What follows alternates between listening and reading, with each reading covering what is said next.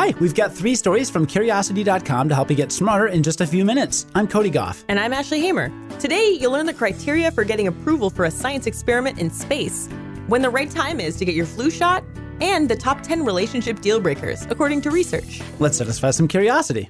If you're thinking about conducting a science experiment in space, and who isn't, then we've got some important information for you, as in the three criteria your experiment needs to meet before you can do it.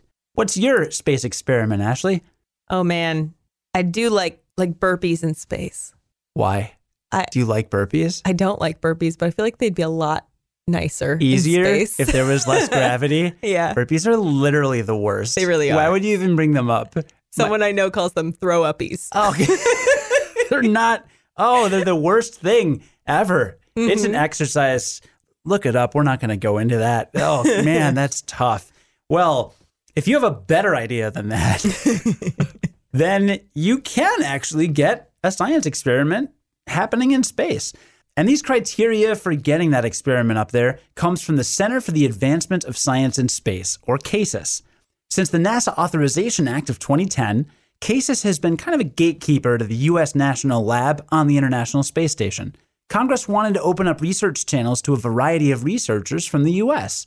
See, at the time, NASA was more interested in space exploration, which makes sense. So, CASIS works with organizations to focus on using the space station to benefit life on Earth more specifically. CASIS now works with NASA, SpaceX, and Orbital ATK on NASA's cargo resupply missions to the ISS. On those missions, half of the payload is reserved for the research, which comes from private companies and a variety of researchers that CASIS chooses. Once the goodies get up to the station, half of the crew members' working time is dedicated to those experiments. Pretty important stuff. To get your research aboard these missions and up to the ISS for hardcore sciencing, you need to meet CASIS's three criteria. First, it must be operationally feasible and safe. In other words, you have to make sure that it's even possible aboard the ISS. Blue whale research? Probably not going to happen just now. Although Blue Whales in Space reminds me of Star Trek 4. That's a phenomenal movie. Anyway, the second condition it must benefit life on Earth. You have to be able to answer questions about how microgravity can impact whatever it is that you want to send to the station, on top of how it can possibly improve life on Earth. And the third and final criteria it must have a reasonable return on investment for the American taxpayer. In other words, is the potential result of the research worth the cost of carrying it out? So, to recap, the three criteria are it has to be feasible, it has to benefit life on Earth, and it has to have a reasonable cost. But don't be afraid to get creative. At one point, Casis was in talks with Budweiser to figure out how brewing beer in microgravity would work. And we've got you covered if you already have a great idea. There's a link to the proposal submission form and our full write up on curiosity.com and on our Curiosity app for Android and iOS. Let us know if they pick your idea. Pharmacies are already plastered with flu shot signs, but it might feel like you just got your shot. Aggressive marketing tactics aside, when are you actually supposed to get your flu shot? Don't worry, we've got you covered. Cody, do you have your flu shot yet? No, do you? I just got mine today, actually. Hmm. Yeah, it was painless. No, it wasn't painless. It hurt a little bit, but I was brave. No tears. well done. Easier than getting blood drawn, right? Definitely easier than getting blood drawn. for some of us. the Center for Disease Control says to get your flu shot by the end of October. I'm good. Simple. Yeah, you totally are. I got plenty of time. Getting vaccinated later can still be beneficial, even into January or later, but October is ideal. The idea here is that flu generally starts to spread as the weather cools down, partially because the influenza virus has a protective coating that needs cold temperatures to stay intact. You want to be protected from the virus before that happens, and it takes about two weeks post flu shot before your body's built up its protective store of antibodies. Children between six months and eight years old need two doses spaced four weeks apart, so they should start even earlier, basically as soon as that year's vaccine is available. But a study published just last month in Clinical Infectious Diseases says there's evidence that there is such a thing as getting your flu shot too early.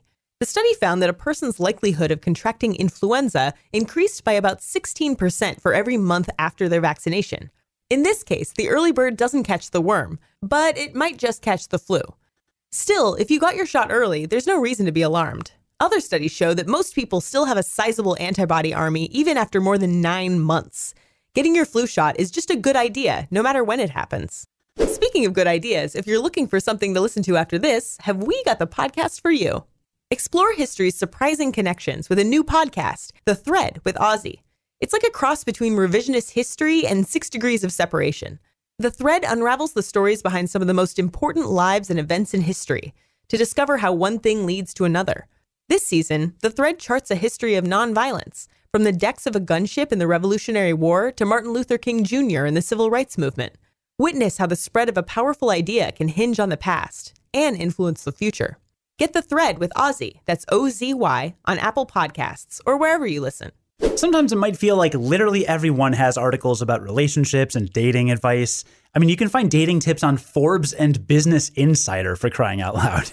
But we like science here and we like fun, so today we're going to be one of those people. Because we're going to get into a 2015 study published in Personality and Social Psychology Bulletin, pretty legit, that shows the relationship deal breakers many people agree on. This is deal breakers. Do you, do you have a lot of these?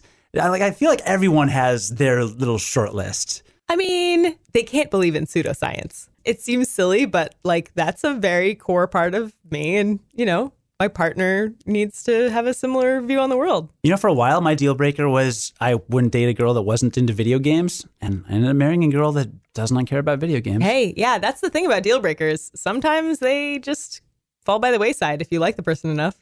However, I think that some of these deal breakers are ones that probably most people are not going to change their minds on. Yes. So, according to this study, quote, these findings support adaptive attentional biases in human social cognition, unquote. In other words, we evolved to pay attention to some things in our partners above other things. The study identified the top 10 deal breakers in two categories long term relationships and short term relationships. Do your deal breakers line up with what this study found? First, here are the deal breakers for short term relationships. Making the top 10. Number 10, the person is racist or bigoted. Number 9, the person does not take care of themselves. Number 8, that person is currently dating multiple partners. Number 7, the person is unattractive. Number 6, the person's bad in bed. Number 5, the person has anger issues or is abusive. Number 4, the person's already in a relationship or married. Number 3, the person has poor hygiene. Number 2, the person smells bad. And number one is the person has health issues such as STDs. And here are the long term relationship deal breakers. You'll see that there are a lot of overlaps and weirdly some repeats, but I swear this is what the study said. Number 10, they smell bad. Number nine, they have poor hygiene. Number eight, they have anger issues or they're abusive. Number seven, they're inattentive or uncaring.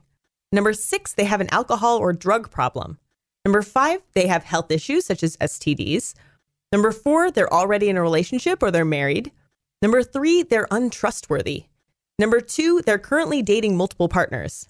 And number one is again, they have anger issues or they're abusive. Twice. That's Yeah. emphatic. It's an important one. So, yeah, if you're doing these things, then stop doing these things. Otherwise, keep on keeping on. And we hope you find love if you haven't already. Aw. Read about today's stories and more on curiosity.com. Join us again tomorrow for the Curiosity Daily and learn something new in just a few minutes. I'm Cody Gough. And I'm Ashley Hamer. Stay curious. on the Westwood One Podcast Network.